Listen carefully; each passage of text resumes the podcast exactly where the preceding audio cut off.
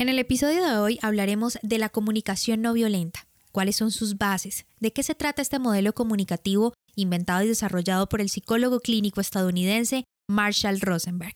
Te darás cuenta después de este episodio cómo puedes aplicarlo en cada situación de tu vida. Sin más preámbulo, comencemos.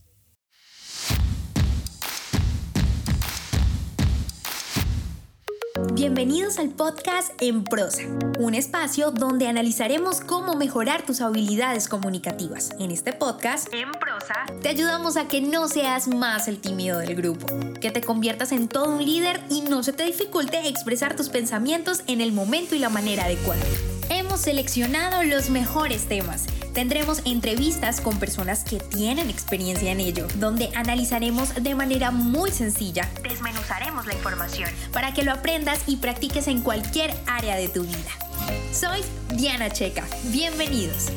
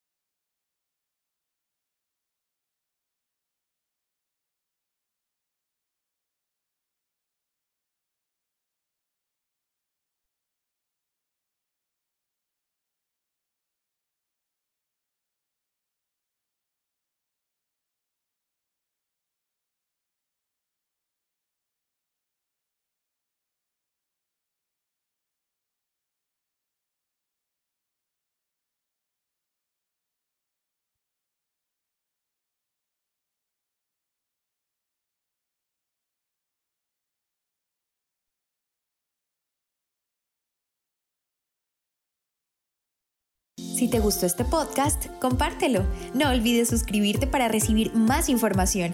www.enprosa.com y síguenos en Facebook, Instagram, Twitter y YouTube, arroba en prosa podcast, arroba en prosa podcast, para que te enteres de nuestras novedades y nuevos programas.